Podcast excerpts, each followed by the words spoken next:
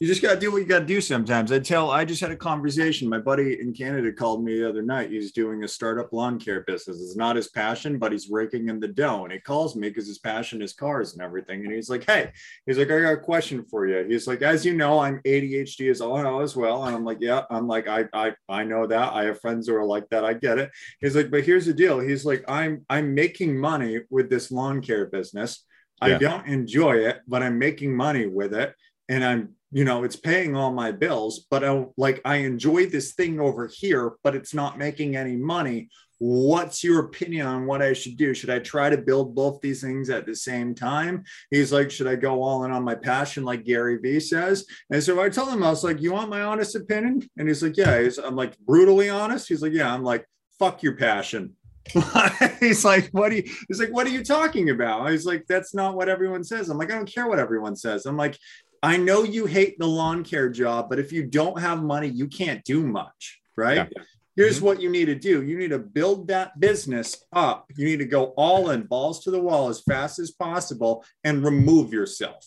Focus yeah. on subcontracting, focus on hiring somebody in your place, focus on maybe possibly taking less of a profit to, for, to have other people do the work and you focus on systemizing the lead gen and then just keep subcontracting out. But you, that way you're not doing all the work and you're running as a business owner. Your goal is to remove yourself from that business and have yeah. it work for you. Then you can work on your passion. Absolutely. You got to make, you got to, you got to make fucking money. This whole and, culture now of oh, chase your passion, chase your passion, chase your passion, even if it never makes you a dime. Like I, what? I don't know about you. I can't live off that. Absolutely, and and this is something that um, I've act, I've heard a couple of people talk about it, and I forget who it was. It might have been Grant Cardone. Um, he talked about that yes you can have a passion but guess what what you're good at you also become passionate about so mm-hmm. if if you start building this landscaping company and even if you don't really care for it all that much in the beginning eventually you will love it because it's your baby right and it's making and, you bank and it's correct. growing and you're Absolutely. learning it yeah so my advice to him would have been very similar to yours because like you said you can have a passion all you want but if you have something that's making you money you'll learn to love that.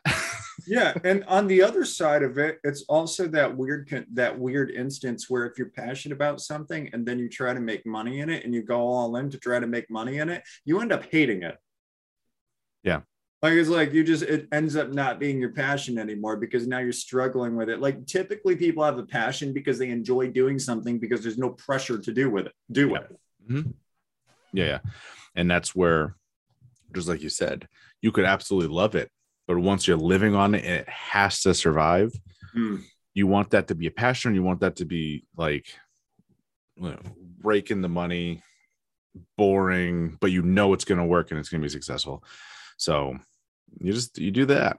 Yeah and that goes back to you with the um actually we had a correlating topic adhd in a nutshell right here we got on this topic for a reason it was correlating to you and now i forgot it Oh, that's funny. Example. Uh, we were talking about tinting. Yeah, yeah. Right. So yeah, tinting. tinting raking in the money. Yeah, tinting's doing well. Oh, auto, auto. You don't yeah. like auto, but it brings in the money. Absolutely. So that's pretty much what it became, right? You know, when I got back into cleaning glass, or when I got into cleaning glass, I was like, all right, I'm doing something. I don't really care for it, but it's easy money. Um, but I got to do it to make more money. That's fine. Right. And now that I've been doing it for two, three months. I want to say something like that. Uh, it's getting easier. It, like the job is super easy. I'm up to speed with even the faster text, so it's it's mm-hmm. super easy to learn.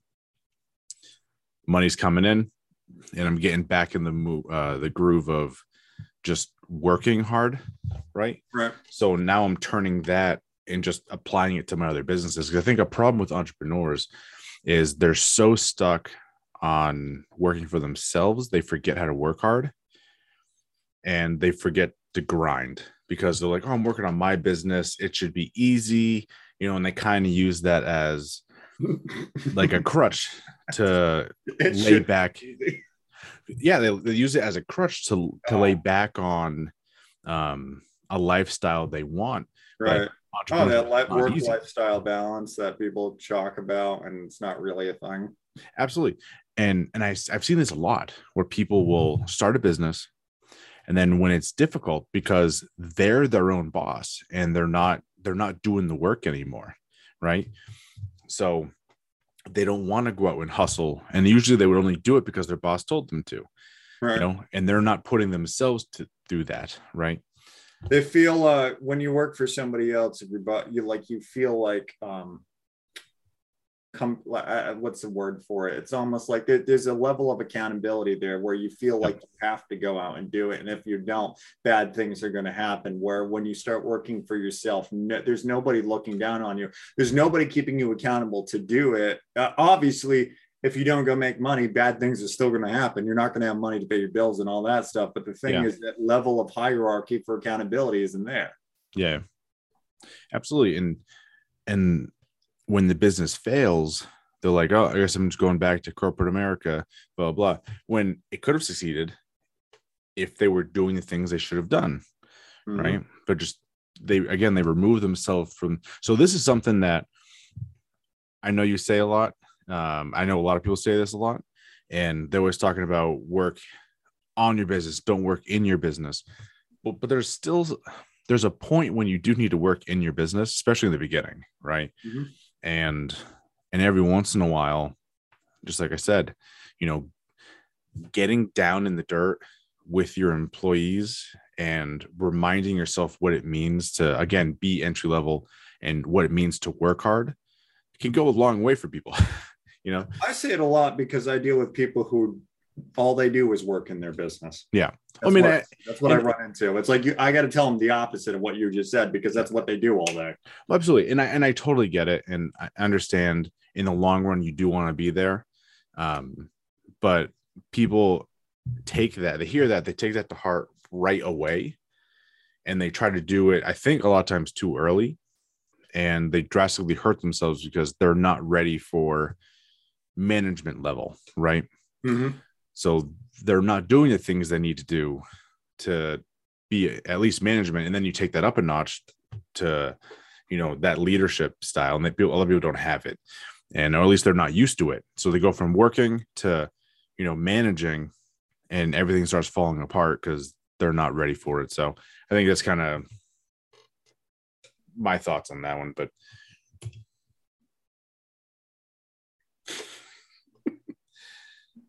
Hmm. Yeah, no, I agree. Sorry, my phone just went off. I was like, all right. No, no, no you're fine. You're fine. like, like, I'm, uh, I'm planning out like we're talking about window tinting. I have a right. I have a map up on my screen here. You won't be able to see it, but so I, I have a, like two clients out in Maine, and then oh, one person in Dover. So it's kind of like I was planning out my day because I'm like, I gas prices is like five dollars a gallon. I am not driving out to all these places right. three times. So I got all of them to schedule for the same day. So I'm trying to figure out what that's going to look like on my schedule. you go all out there at the same day up to Maine. Oh, that's funny yeah. too. talk about Maine. I just had a, a, kid in the mergers and acquisitions industry. I didn't like the same. This is as crazy as me meeting Sven up in Rindge. Um, yeah, he's out in Maine. I came uh, from mutual contact of mine, Will uh, Sean. I think his last name is Will Sheen. Um, I could be wrong there. So Sean, if you're listening, my bad, apologies. but, uh, I, he connected me to a kid, one of his sales reps, who is uh, doing auto collision acquisitions.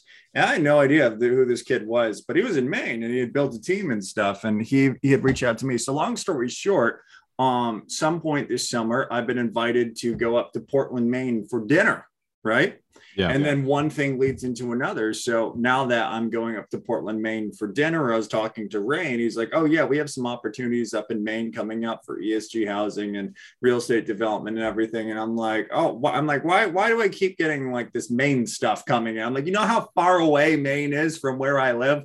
I'm yeah. like, it's not far enough to fly. So I have to drive, right? Yeah. Like the gas is, I'm like, it's not fun with gas, but luckily I got a little four banger. So it's like I, I'm semi fuel efficient. That being yeah. said, 25 bucks used to fill me up. Now it's like 40, 45. It's almost double. I know. I wouldn't have cared so much about these trips to Maine because I'm a little closer than you. But one of these jobs is going to require some ladders, so I have to bring my Tahoe, Yeah. which is awful, absolutely awful on gas. So I was like, no, usually I just bring my car, but the ladder's not going to fit in it. I'm like, damn it. Plunge it to the roof, drive it. yeah, I'm so like maybe like that would probably be the better option, except you know, I'd damage the paint. So I have to bring my Tahoe. Right. I'm just not thrilled about that. We need a beater, punch it. It was like that's what we used to do in roofing and home improvement. If we didn't want to take the trucks, we all of us would have like secondary beater cars that we would just, you know, like hatchet wet with it, do, do the uh, construction straps, the hatchet straps, and the um, bungee it, do all of it just to the roof of the car and Yeah. just drive. It would be like a um, little what do you call them? Little Ford Taurus or like little small Ford cars, like the 1990 Ford Focuses with like two giant ladders on the top of them driving down the road. That's funny. Yeah. Yeah, yeah. I mean, I have the Tahoe so many. but I mean, Yeah. you did, we did what we got to do. If you know the trucks are out of commission, or if we just didn't, if it was a long enough trip that we didn't want to use the gas in the trucks. Yeah, absolutely. Like I get it. It looks crazy when you're driving down the highway and someone's like, "What is wrong with that car?" But yeah. yeah, so I have three stops out in Maine, and I was like, I got to fit these into one day because I'm not driving out there three times. So That's luckily, yeah, so luckily they all decided that same day was perfectly fine. So I'll make well over a grand for that one day, which is great because it's not a lot of work. Mhm. Uh, so I love tinting. It's You great. get a little trip up there too, as well. Yeah, yeah.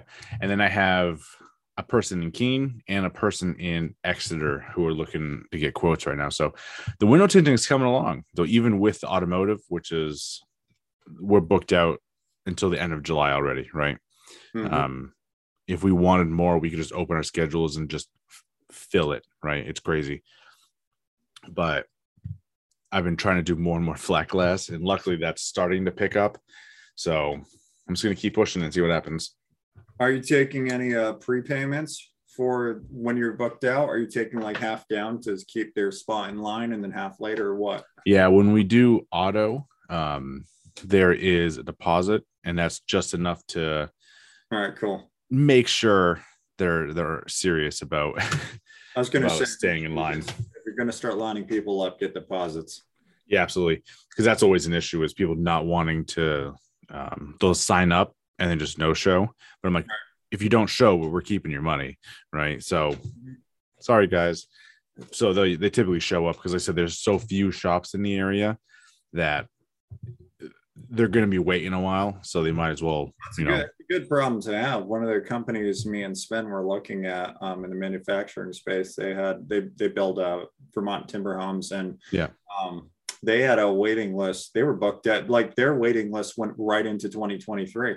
yeah, And I was like, what do you, in that type of situation, we're looking at it and we're going, all right, what do we want to do to bring that down? And if you have a waiting list where you booked out like that, like your only option is to either keep building your business at that pace or force yourself to grow to bring that waiting list down sooner. So hiring Yeah. employees, building uh, systems and management and going in there and like trying to crunch that time. It's a good problem to have. yeah, absolutely. Like, I wish a lot of my businesses were like that. they aren't, but we're getting there. Um, we're actually about to have a big turno- turnover at the co-work. Mhm. So I have, I just evicted someone, and I have two tenants who are getting ready to leave. Oh, within- you evicted someone. yeah, he for non-payment or for doing something stupid. doing something stupid, right? so Oh, um, we were having issues with a particular tenant for a while, um, but they weren't so bad that I felt I could evict him yet. right. Um, he knew he was on a short leash anyway, and then he did something else, and I'm like, no, now we're done. What you did was outside of what I'd allow. Um, so I Mhm. should have gotten rid of him sooner, but pretty lenient. what's that? You're pretty lenient. Yeah, absolutely. And so what what essentially came down to was um, his side of the story is a little different, but I didn't care. I just looked Yeah, at the well, bare, that's th- they all Yeah. are. well, I looked just looked at the bare bone facts of what it is. So him and another tenant are always going at it, and generally I don't care. It's petty squabbles between the two of them. I'm like, shut up, I don't care. You know, she one person would always complain the other person smelled like cigarette smoke or weed or something like that. Um, and the other one who who was the guy who I did eventually evict, um, he was just like, I don't know what your problem is with me. So, Right. um, so a few things that happened. Like I said it's all petty. I knew it was fucking petty because she never complained when the other people who she was friends with um, smelled like weed or something like that, right? Right. So it was just this one particular person she didn't like. Just kind Um, of targeted. Yeah, yeah. But then one of his clients um accidentally or purposely, I don't know, I don't really care, walked into her office. And she's a massage therapist, right? So Mhm. act so walks into her office when she's with a client, right? So she has someone on the massage table and this dude just walks in to her office. Now, what I told her is one, your door should have been locked. That's kind of on you. But he's also responsible for his clients. So he can't be having clients walking into other people's offices, like whether Right. it's on purpose or not. You're supposed to be in, you know, taking care of your clients. Yeah, I was gonna say, why didn't you lock her doors? But you know, Correct. So I understand his position on it. I understand hers. Um, in this position, I've given him enough chances, and this isn't Right. the first time one of his clients has done something stupid. So I'm like, you can't have your clients doing stupid things in my building, whether on ap- accident or purpose. So I'm like, it's time for you to go. And uh, and that was pretty much it. I don't know what your massage like. I don't know how deep she gets, but I'm assuming if she does massages on women, it may revolve their back, which sometimes may mean their bras need to be unhooked, and that's like one step away from a sexual harassment charge. Well, absolutely, and that's what I said. I'm like, it's it's not hard to, you know, keep an eye on your clients and make sure they are where they're supposed to be, and guide them and stuff like that, right? Mhm. So I'm like, and you sure as hell can't have them walk into other people's offices, right? That's beyond what I'm going to allow. And when that, when it happened, I was like, you're done. Get out. You're interfering with other people's businesses. I can't have that, especially like you said, you know, your massage therapist, you know, I've so I've been to this massage therapist and Mhm. she's and she will uh at the beginning she says get undressed to whatever level you're comfortable with so who knows what state of dress you know Right. clients are with were- are in right so Yeah. i could i could totally see uh that could get bad pretty quick That, that- yes, that will fall back on the massage therapist, but it's Mhm. also going to fall back on the co-work because it happened in Yes. facility. and he's and so this is the other end of me processing who to blame for this right is um, this particular person so in the co-work um, i don't really put a stake on the businesses right? So i don't care if you're a brand new business or a million dollar business whatever it doesn't matter. I don't know why you'd be in the co-work if you're a million million dollar business but whatever. Everyone has their reasons right? Right. but at the same time um, there is a level of professionalism i expect. And if i don't see that in your business i will take that into consideration when asking you to renew your lease right so it wasn't an eviction as much as i'm like you have 30 days i'm not renewing your lease um have your stuff out because you're month to month and i'm telling you i'm not renewing Right. Right. so I could do that for any reason at any point when you're on month to month. I can just tell you to leave, right? So, um, so professionalism plays a role in if I let you stay, right? And there's times I've seen it personally where he's a tattoo artist, right? So he'll tell someone five o'clock, and it was a running joke from us that minimum it's going to be about two hours that you're waiting there for him to show up, right? Hmm. So for it's probably the average, right? About two hours after you are there for your appointment, he's going to show up for one reason or another. He's late. He's this. He's that. He's the other thing. So after a while, I can't be having people hanging out around the co-work waiting for you, right? right. it's, it's a level of professionalism I don't want in the building because I want businesses who are serious, right? It's also the more unsupervised people in there that have nothing to do with Correct. you, the, more, the higher the chance of problems have arising. Absolutely.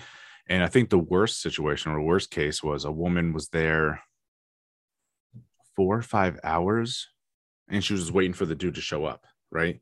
And he showed up and they rescheduled and I wouldn't have waited that long. Absolutely not. Crazy. hmm And uh, so that was part of it. Like professionalism, very bad. Um, this particular incident with one of his clients, he had another incident with a client that um, I was told about, and I was like, I can't be having you do this stuff, dude. And that was his last warning, and then I, I booted him. So yeah, long story short, we have a bunch of offices opening up. Um, but every time I put out an ad, I get four or five people who want to move in, right? Right. So now I'm just filling offices. I have another one who was ready to move in Monday, but I have stuff in that office now because I was using it as storage. And I'm like, Right. shit, now I need something to do with that stuff. So I've just been bouncing a bunch of other problems around as I try to get things up and running. Good Um, problems to have, though. That's Yeah. it. Yeah. Yeah. And we're in a interesting position where I'm trying to decide between because the co-working is not growing all that well. Um, it still just hasn't recovered from pandemic stuff, but my virtual offices are growing pretty well, right? So I was torn between leaving the co-work where it is or renting it because I had someone offer renting the whole co-working space. Right. And I was like, maybe I would have to consider a couple things, but I don't think I'm going to do that. But I was thinking about putting in more mailboxes and really pushing on the Yeah, we talked about that a little bit. yeah, and, and really pushing on the virtuals because those tend to those seem to be a good option because people are kind of jumping on them now. So I'm Mhm. like, ah, enough fifty dollars a month is plenty, you know. Well, yeah, I mean, you got 20 of them, that's a thousand bucks a month every 20, and it's something that sticks. And I showed you a couple posts of guys in the M&A industry acquiring mail, well, I call them mailbox houses, mail houses for that Yeah, yeah. reason, but it's like they have like one of them had 5,000 and they were at some, I forget the price tag, but it's like eh, eh, if you have 5,000 mailboxes and you you- in one month you decide I'm going to up the price $10 a month, think about how quickly everything just jumped, right? Yeah. It's like you, it's a, it's one of those things you build up over time. It's nice, very low maintenance, monthly reoccurring revenue, and then you can figure out how to add upsells to it. Yeah, absolutely. And so we're gonna play with it. I'm gonna figure out what to offer, how to offer it, some of that stuff. I have someone who wants to be our receptionist, um, and she's not requiring money. It would just I would be giving her one of my offices for free, right? So as long as the money and the numbers make sense, it's a pretty good deal for us to, you know, get some labor in exchange for service type deal type deal. Right. So I have to I, I told her to first before I do that, I have to talk to the accountant and the lawyer to make sure, you know, what's legal, what's set up properly. So just so, you know, we're covered, you know, all that type of stuff. So Yeah, I know several people who are, especially as we're leading into problematic times, scooping up those um, mail virtual mailbox businesses for that Mhm. reason. They're beautiful. They're uh, a prime target to be acquired by bigger companies that want them because it's an easy business to run. And it Yeah. like usually once somebody gets a mailbox, they very rarely ever cancel. I know because you just I've had a few people cancel, but in general, it's a you know, you set up, you have all if you've ever moved, you kind of understand what I'm talking about. It's a pain to change all of your addresses Mhm. in all those places. So it's really easy to get something set up and you just it sits, right? So if if businesses go out of business, that's when they typically cancel. Um, but they don't really move around all that much, even if they find a better there's a- option. There's a filing company that I use. I think it's yeah, it's Incfile. So Yep. they incorporate like the back end I showed you once, like starting a corporation company. But after they incorporate you as a business, their upsell immediately is a virtual mailbox, right? Yeah. And the reason that's a prime time to sell virtual mailboxes. You got your money for incorporation, and now your upsell is a virtual mailbox, and they have it in one software where you can manage it. Well, for the incorporations that I've done, I'm paying 30 bucks a month for every mailbox, right? Yeah. And it's just because it's like they immediately ask me during the incorporation. So it's so easy to just be like, yes, fine. Right. And then if I, I track all my mail from these different incorporations, and if I want it sent to me, it gets sent to me, period. Right. Yeah. And so it's like, it's such an easy thing, but I'm no, I haven't canceled one of those yet. And I don't think I will for a very long time. There's no reason to, right? Because I don't want that, you know, it's a good management system. So it's kind of like creating a, a I, I don't know the official term from creating a mailbox company like that is a very smart play. Yeah, it's not like heavy, it's not like making tens of thousands of dollars up front, but it trickles in and it becomes very stable income. Absolutely. So for us, I'm looking at offering a couple different packages. One very basic entry level, so it's like twenty dollars a month or something like that. Kind of very similar to what you were talking about earlier. Yeah. And all it is is we take your mail, we put it in the mail slot because we're actually going to put mailboxes in to the building. Mm-hmm. Um, and that's all it is. Mail goes in, done, right? You can upgrade to the $50 a month, which is the one we're currently offering. And when mail comes in, we take a picture of it, we send it to you. Like, do you want it shredded? Do you want it what? You know, you kind of give people the option.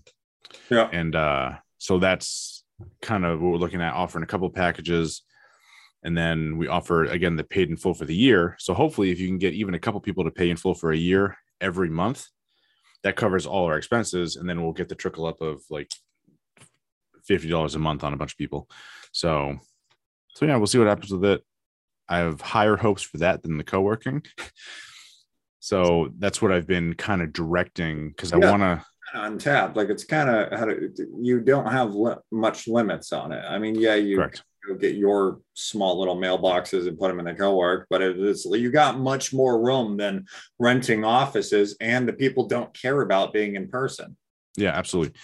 So what might happen is eventually, um, so kind of long-term play for the co-work. Um, I'm probably going to change the name and I'm probably going to rebrand, right? So I like co-work, but I don't want to deal with. So how do I wear this? I'm probably going to have to close down Londonderry eventually because it's been three years. I have two more years on the lease, and the space is okay, but it's just not working the way I want it to. Mm-hmm. And the things I want to do, it's not a good space for it, right? right I, I want a warehouse because I want to move into the warehousing portion, and then with that, mailboxes and some offices if, if Yeah. they're there. That'd be smart. Right. Yeah. Anybody who really wants an office will get one in a warehouse too. I like they there's a um, business park in Brat, um, Brattleboro, Vermont, where they rent offices in the business park to business owners, and that whole facility is technically a warehouse, and they Yeah. broke it up into Yeah. spaces that they designed offices in. Right? Absolutely. And if I have more capital, I can just get a warehouse and then build some stuff on the inside. It's perfectly fine. So what I want is big warehouse, a lot of like 100 foot cages. And then people can use those cages to run their little businesses. We can ship and we can receive there, all that. So that's my big plan to move the co-work or whatever it becomes. Um, and kind of my plan for all of that moving forward. It makes gonna- a much yeah. needed change, and it's one that may, you know, spark you up for it and go forward with it and give you a lot of enthusiasm in it. It's uh, something to tackle. Absolutely. I think it's going to work really well. Because if I had to pick, again, it's do I want to be like all the other co working spaces in the area? No. Um, a lot of them cater to women focused, right? Nothing wrong with that, but that's not me, right? um, mine, I like working with entrepreneurs and specifically this type of business.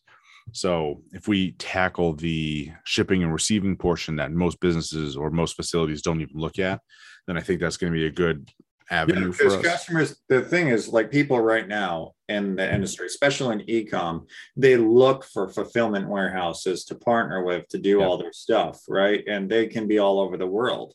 But if you create a streamlined thing where, I mean, maybe even if you added, you know, incorporation services, if you incorporated the business, gave them a mail house and were the shipping and receiving solution, Mhm. no, it's like okay, cool, right? Like you- you're Yeah. a one-stop shop for it, and you're built you built your brand in the industry around um, warehousing instead of just another office rental space. Absolutely. and that's that's the the big goal is hopefully people see that and they're like we want to be here right this is where we want to grow our business and then hopefully that gives kind of the kick i need to point coworker what it becomes Why, why should you host your digital mailbox with us? Well, because if you host it, then you get a discount on shipping and receiving with us. And you can also have, because we have your mailbox, you can ship stuff to the facility, we can ship it out for you, etc. yeah And like there's that opens up a lot of doors for other people who are smart to figure out ways to make money by utilizing you and whoever you hire to do the work. But that means everything you do, you can create a you can take a piece of the pie from. Yep. Yep. So as you, I think you can see what I'm going for. So I think it'll be a good, a good growth avenue, and that's only one of them. Like the, I already told you about the Selfie Museum. That'll be one. That's probably going to come before the new co-work um, or the rebranding because that's going to require a lot less capital. Um, so between the window tinting and the Selfie Museum, Yeah, those will- those. What's that? Be a fun little project that gets it up and running and stuff like that. Either you know immediately it's not going to work or it absolutely explodes. It's like one or the other. They don't drill on. It's really interesting how Yeah. little gigs like that work. It's like you you set it up you go and it just explodes, or you're just like you're just no one shows up and you're like, okay. Yeah, absolutely. And I think you know, real quick.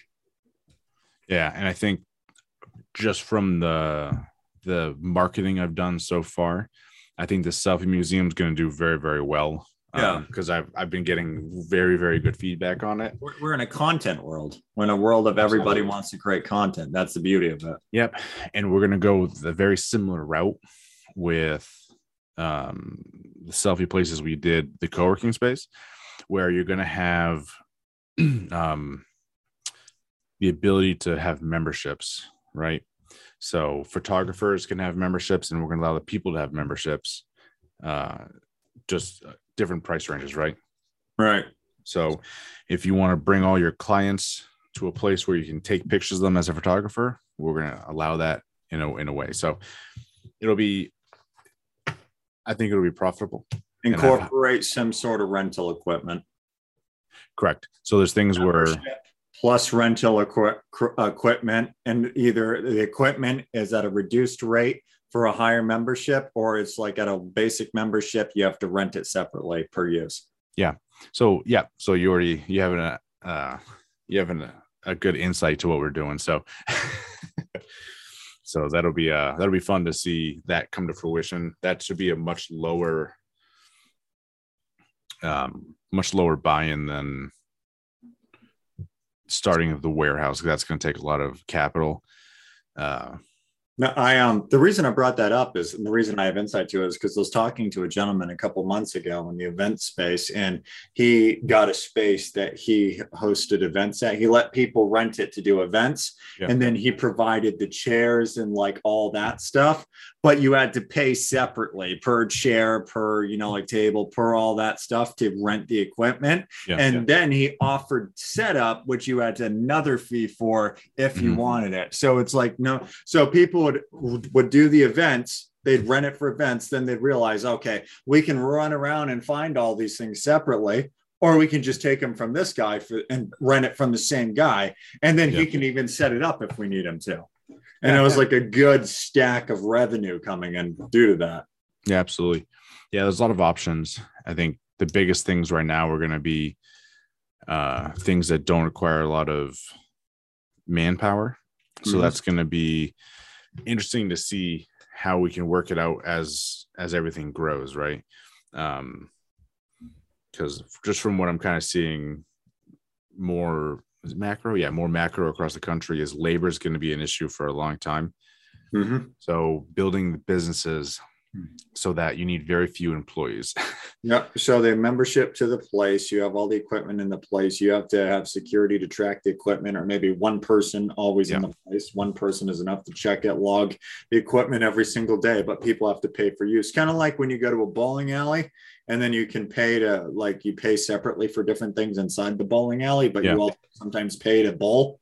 Right. Yeah. You pay for bowl and then you like pay for the shoes and pay for all that stuff depending on the bowling alley. Like you set it up like that, they track the shoes, they track the bowling balls, they track all that stuff. So if you just think of that for your uh, your studio you're building your your event space if you just think all right cool we start here we build it out and then we have the equipment and then we like can offer the equipment but like if, if you want to if you want less manpower get rid of the setup model then it's just you know like rent the space and rent the equipment yeah yeah that's pretty much what we have in mind there's gonna be things everywhere yeah security cameras absolutely probably one employee man the desk because it's a self museum they're not going to require like a ton of attention, right.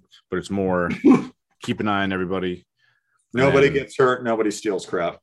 Yep, and a lot of the outside, a lot of the outsourcing stuff like cleaning, all that type of stuff can be just put on to other agencies, and that'll, I think that'll do really well here in New Hampshire because there's no competitors. So if you if you have it in a hot area, it'll be highly marketable. Absolutely, like well, I'm looking at Manchester. Have a few places in mind, and yeah. if we do that, we're pretty much set. Like that'll be easy, and then it'll just be a game of making sure our exhibits are fun, right? So people look at them. I see them all the time. Um, every time I see some influencer online or someone, I see a background. I'm like, that's Stuff Museum. I can recognize them. right. yeah. It's a very like there'll be like single color background with like those neon signs behind them. It's yeah. very telling of a stuff museum or you know stuff like that. So when you're looking, just look at a couple stuff museums and then flip through like TikTok or like Reels, right. and you know, and be like that, that right there, like you can just tell, and you know they do it because an influencer will go to a stuff museum, take a hundred pictures through all the different exhibits, and then just schedule it out for whatever, right, forever long. And so, as long as all of your exhibits are um, really good, that's it. Pretty straightforward. Right. And then, like you said, you can partner with, you can have uh, photographers and videographers that yep. members do it. And then if you have a membership to it, you become the preferred people of the place and you go on a list and the people who come in can choose you from the list, etc. Yeah, absolutely. So it'd be great. I think out of a lot of my business ideas, I think it's the um, easiest one and probably the most lucrative off the after off the after COVID, people are dying for events to go places and do things. I mean, yeah. the X House in Keene exploded after COVID because yeah. it's an event, right? Like it's something you can go somewhere, do something, have fun, and not be bored out of your mind. People are sick yeah. of being home. Absolutely, and that's why uh, uh, one of my friends and I were talking about opening the Rage Room because I still want to do it. And it's going to happen but that one's a little more labor intensive. So I'm mm-hmm. worried about the labor market. Um, because again, I work a day job. So if I was doing it myself, would it work? Yes. Um, but I would just have to make sure everything plays well and then I would be able to commit to it. But the rage room, I every time I tell someone, a buddy of mine's like, let's do it. I have the money. Let's do it. So I've been running numbers, trying to figure out what I want to do first. And I still think it's a stuff museum and then maybe the rage room because they're very, very similar when it comes to layout. Um, equipment's a little different, but still pretty similar. So, so uh, scheduling everything is very similar between the two. It's just you do right. something different, right? So, well, it's also if you build it off MRR and get monthly recurring revenue, then it becomes more sellable too. So it's something yeah. that come the day you don't want to run it or own it anymore, it actually becomes valuable. Yeah. Yep. And that's what we're looking to do is like, um, I'm trying to build a hundred businesses that pay me a thousand dollars a month.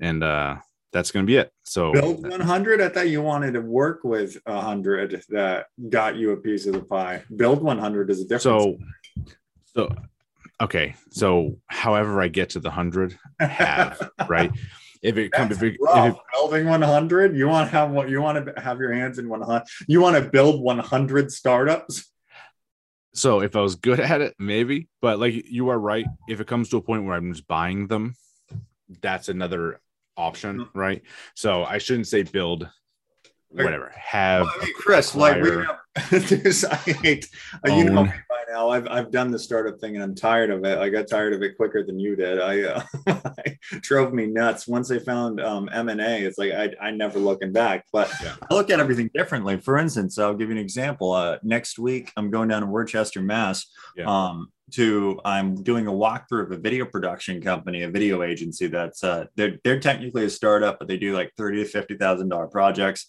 Um, but they're all on the project hamster wheel. They don't have any recurring revenue, which means if you don't have recurring revenue, you're fighting for your projects and you don't have any basis of what's coming in next month. It's a terrible place to be in. And they're a service business, so they're not productized, which means it's going to be hard as hell for them to scale, right? Yeah. So I got them intro to them through a friend of mine. I was saying I was looking um, to invest in a video production agency or partner with one, depending on the Mhm. situation. And my friend introed me. So I had a conversation with them on how we would build recurring revenue and how we would productize their service. And the guy really liked me. And so now I'm driving down to Worcester, Mass next Wednesday to walk his studio and start talking um, the situation. But the thing is, I didn't go out and try to start a video production company. I'm going to use his assets and his business and everything he's built and his brand, and we're going to tack on an arm to it, and I'm going to get a piece of the pie from that. Yeah. Right. That's how I like to. That's how now I look at the world. What can I acquire, or how can I use somebody that's already built it to improve what they do and get a piece of their pie that way? Just Yeah, yeah. because if we can improve what they're doing, they're happy, I'm happy, and I don't have to be a startup trying to go do it because you know so, I mean, if you look at it from that angle, I think it's highly achievable if you wanted to like do that and get a piece in 100 companies that pay mm-hmm. you, and it'll be well more than a thousand dollars a month at that point, right? Yeah, that's just the idea. Yeah.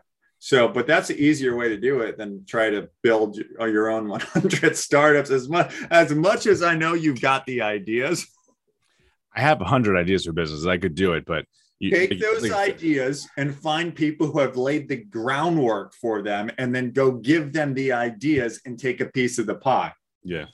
I like I said, I agree. And uh, like I said, build is probably not the best word for it. So I'll just say I want to I own. I want to own 100 businesses.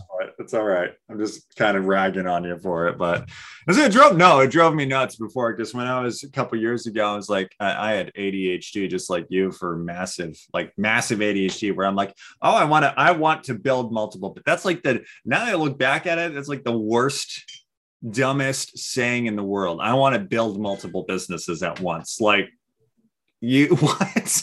like I was, I was like, just like I told my friend in Canada, I'm like, look, the landscaping company you're operating and building, I guarantee you that's about five full time jobs wrapped into one as a Yeah. startup. And mm-hmm. you're saying you want to build another company on top of that when it's just you? Yeah.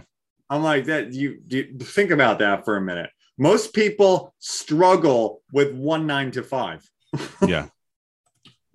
Yeah, but after after you have the resources, building a startup is much easier. Oh yeah, when you have the foundation or seed funding or you Yeah. know angel investing, when you have and you know like when, if you have a startup, like I was in a room with a bunch of um, well-funded startups from VCs, and Mhm. they had a totally different experience doing a startup than me when I was building my agency back in the day. Yeah. well, the difference was I bootstrapped, and they had people who are like, "Here's five million dollars," you know what I could do with that much money? right? No, but it's so we had a conversation. They were impressed. They're like, "You didn't take any investment money." I'm like, "I didn't know that was an option." I wish I at the I wish that was an option sometimes. Man, what I could do with the co-work if I had if I had that much Well, damn money.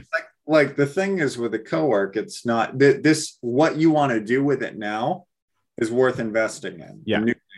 What you have right now, it just it's not that different from everything else. In the Well, market. correct. And that was and that's my point, you know, is I don't want to stay on the track it's on.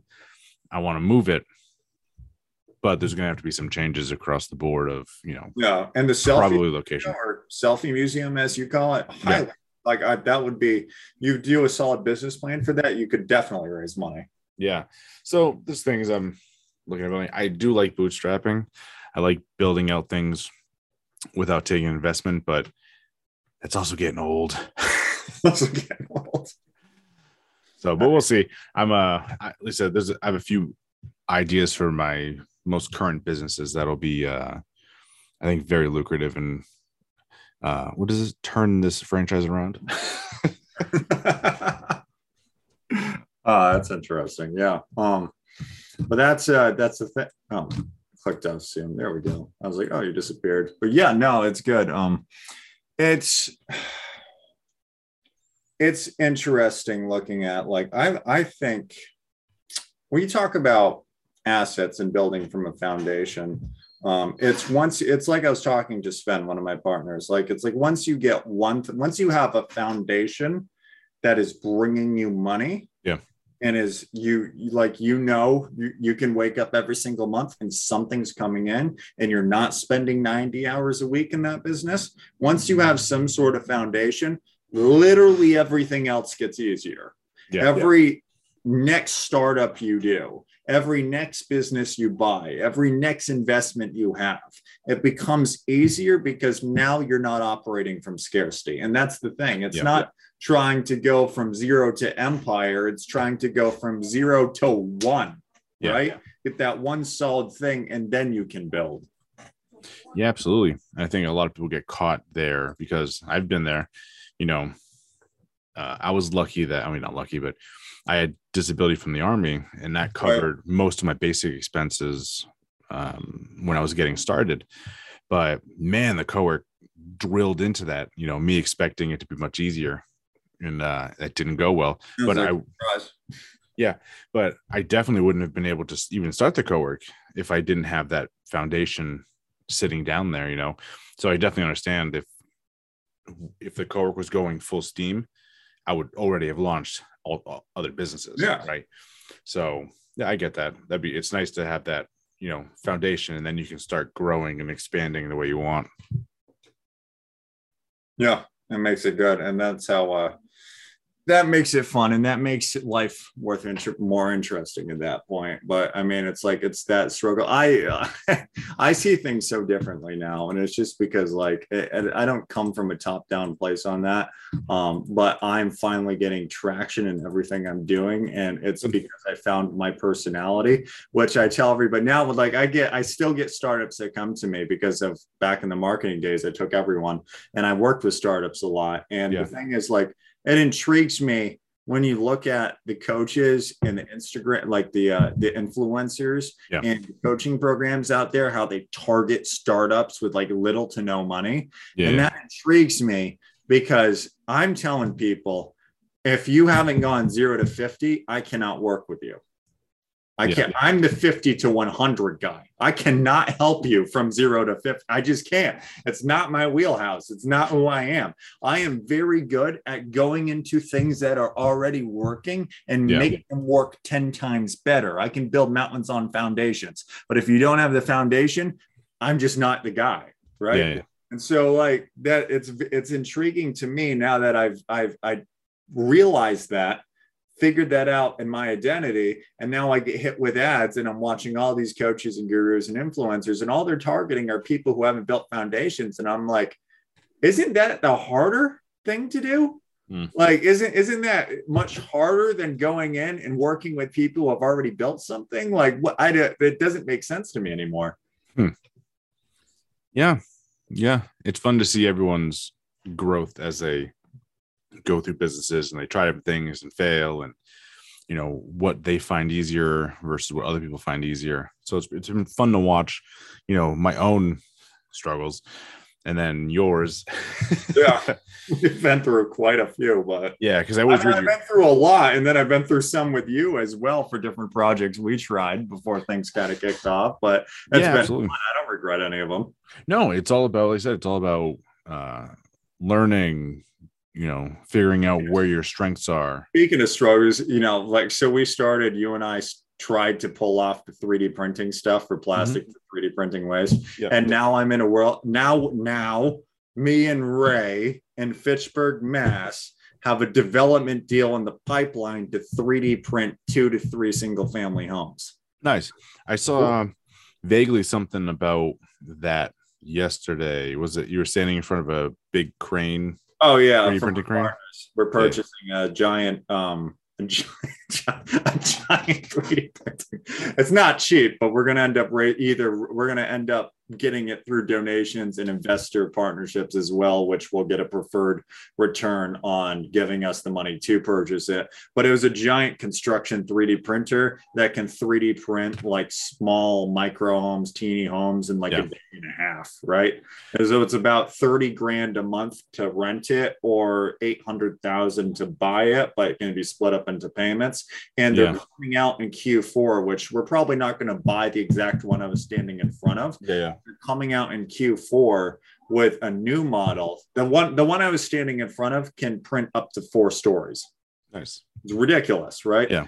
So we're only focused on single family homes at the moment. So they're coming out with a Q4 on a new upgraded model only for single family homes. And it's like half the price. Yeah. yeah. So we're probably going to wait for that one and find a partner right now to use this one. But if this development deal comes through, yeah. even if it's $30,000 a month, we'll get the homes built in like a week or so and the homes we can sell for much more than that.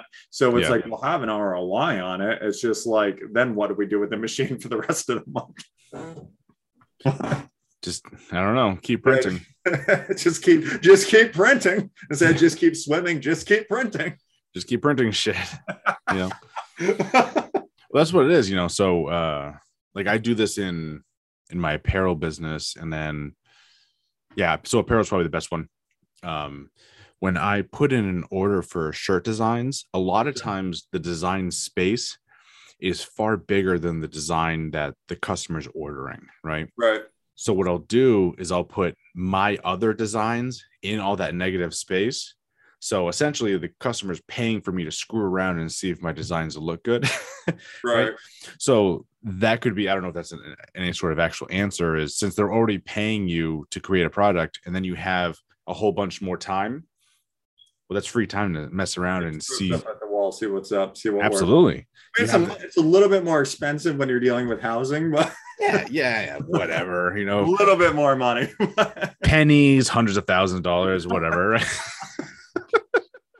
Oh man, that's funny. But yeah, we actually it worked out good because this entire development deal, this project, where we just so me and Ray flew down to Washington, DC. By the way, first time I've ever been on a plane. That was awesome. Really?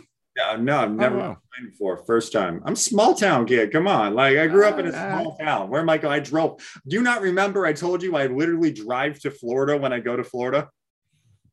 I don't know if you ever told me that. I don't know if we ever spoke about it. To Florida, yes. So now, yeah. now I'll take a plane. But I, I went on a plane for the first time. We did JetBlue, so like you can have yeah. alcohol and air, like and like they give you free snacks and stuff. It's really cool. Um, but I did that. We flew down in Washington D.C. for the Innovative Housing Showcase, and uh, we got to see a lot of different, you know, things going on in the affordable home industry and all yeah. this and stuff and you know got to meet some cool partners and vendors and hud and made some great connections but on our way back we um one of our board members one of our new ones his name's victor he brought in a lead from a guy who had land and he wanted he either wanted to sell his land or he was interested in partnering with somebody like a nonprofit yeah. to build 3D printing houses on it and then just share in the profits for it.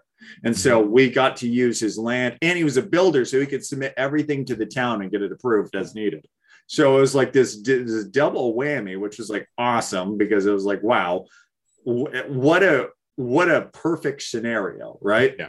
So we start and we in Washington, D.C., we were talking to our partners, which makes the machines I was standing in front of. So they can get us CAD files and all the stuff we needed to do these houses, and they can get it at 10 times less cost than going out and hiring somebody else to design them because they build the machines that print them right? So yeah, it's like it's just like this this really weird once ray and i forced momentum into esg we got momentum and then we just things just kept coming in.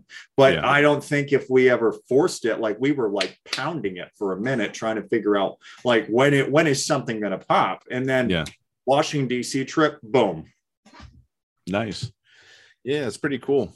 Yeah, I'm really glad that relationship with uh why did you forget his name all of a sudden?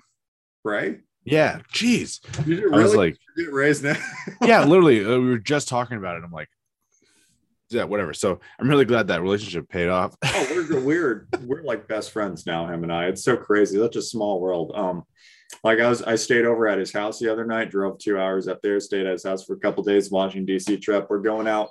Um, we're going to dinner tomorrow with my other partner. Speaking of like small world, Yeah. Sven, the guy I keep talking about, Sven Heistad. Mhm. He's one of my partners now, and he lives in Rindge, right down the road from. You want to talk about law of attraction? All right, here's a good thing for this episode. We're going to talk about law of attraction for a minute.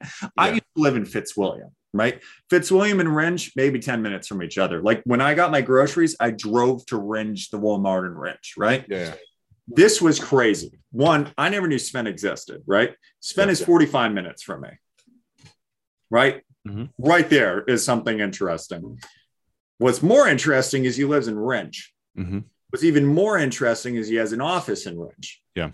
Here's the thing when I lived in Fitzwilliam and I was starting my business, I drove to a parking lot in Rindge for an office for lease, and I sat in that office, like the, the parking lot of that office, looking at it, and I said, I'm going to have an office here someday.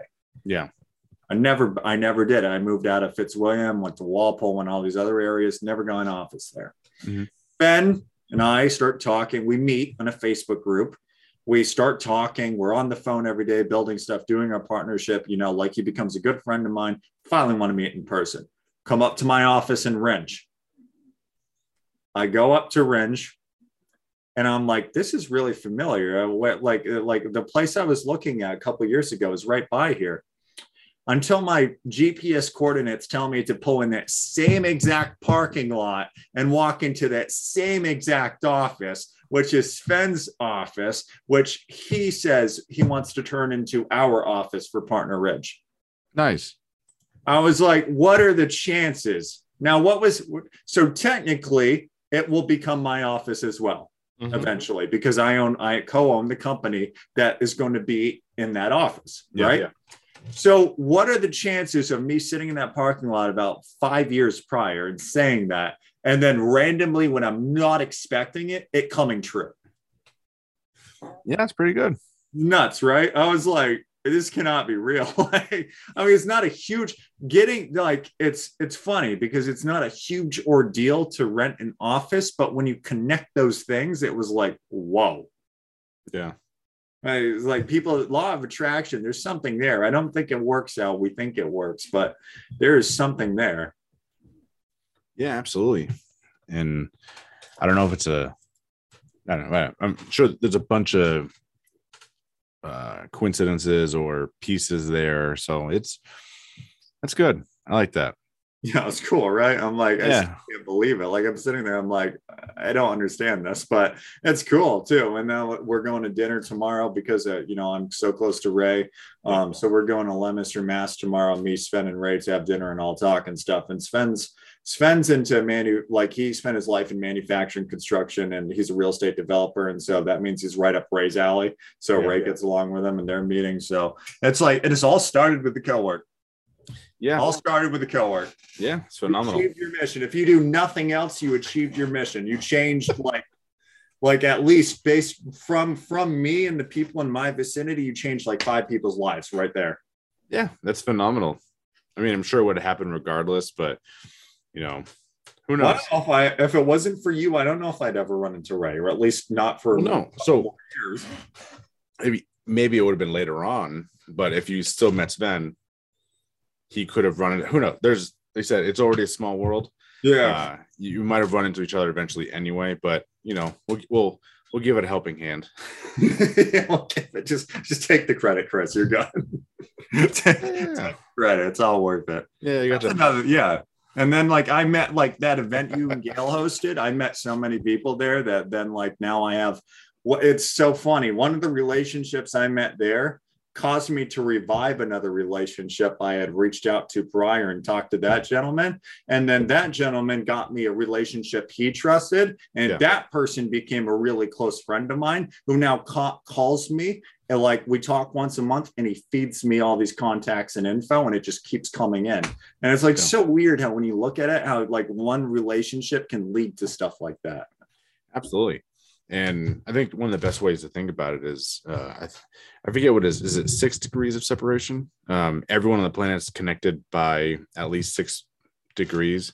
So all you have to do is find those people and how they're connected. Right. And then you can talk to anyone you want to know. Yeah, no, exactly. I agree with that. Like, if you ever people are like, "Oh, I so and so's ignoring me," or "I don't know how to get in front of so and so," find somebody who knows them, or find somebody who knows somebody who knows them, and go become friends with that person, or yep. talk to them, or help them solve a problem, and then you can get your way into there. Because I like warm intros are so much better than cold intros. Absolutely like warm intros just the whole vibe the whole relationship the whole conversation. Like i call it network hacking and i was describing this to a couple people the other day. It's like i can build a stream of income off the people you know. If you just intro, intro me to one or two people and you trust me i can build entire businesses out of your network right? Because yeah. it's like now we have the relationship. Yeah. And that's what matters in business is the relationship. It's great um it, a lot of people think it's like they think strategy. They're like, what's the strategy? What's the strategy? What's the strategy? And Oren Klaff talks about this perfectly when it comes to sales.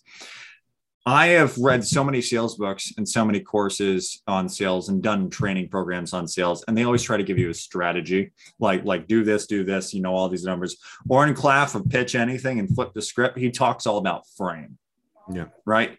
Frame and holding your frame and having that battle of frame and, an, and a negotiation and in a meeting to getting people to understand who you actually are and how frame is more powerful than strategy. Well when you have a warm intro that really like boosts your frame up with that individual right? So mm-hmm. you don't need tactics. You, it's just a frame game when you're meeting people to get them to do what you want or to build yeah. things together and have a successful relationship with them. Hmm. It's fitting into each other's frames. Or if you want to win a negotiation, you have to have be have the stronger frame. But yeah. to have the stronger frame, you can't be somebody they don't know out of nowhere. Yeah. Yeah definitely, like you said, direct connections help a lot more. Mm-hmm. And uh, what was that book? I have it sitting over here somewhere. Uh, was it Michael Whitehouse? I think it was. I, I haven't had a chance to read it yet. Oh, the one he was giving out. Yeah, yeah. I have it around here somewhere, it's sitting around here. But yeah, it was very similar to working your referrals or working your connections. So anyway, who knows? just kind of whatever. Anyway, so it's been about an hour now. So let's call it there for this Perfect. month this is uh one of my favorite podcasts to do every month because just getting a chance to sit down, talk to you, get up to speed on everything you've been doing for a month is pretty cool. So I like it. So how do people get a hold of you?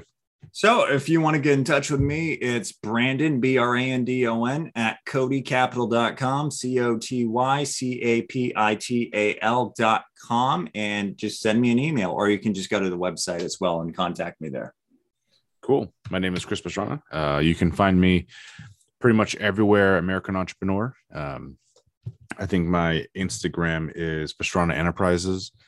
So I have that links to pretty much all my other profiles. So uh, yeah, hope you all had fun this month. I'm looking forward to next month already because every month it seems to be you and I are going in pretty good directions and it's always fun mm-hmm. to catch up. So I like that. So everyone, thanks for listening and tuning in, and uh, we'll talk to you later. See you guys.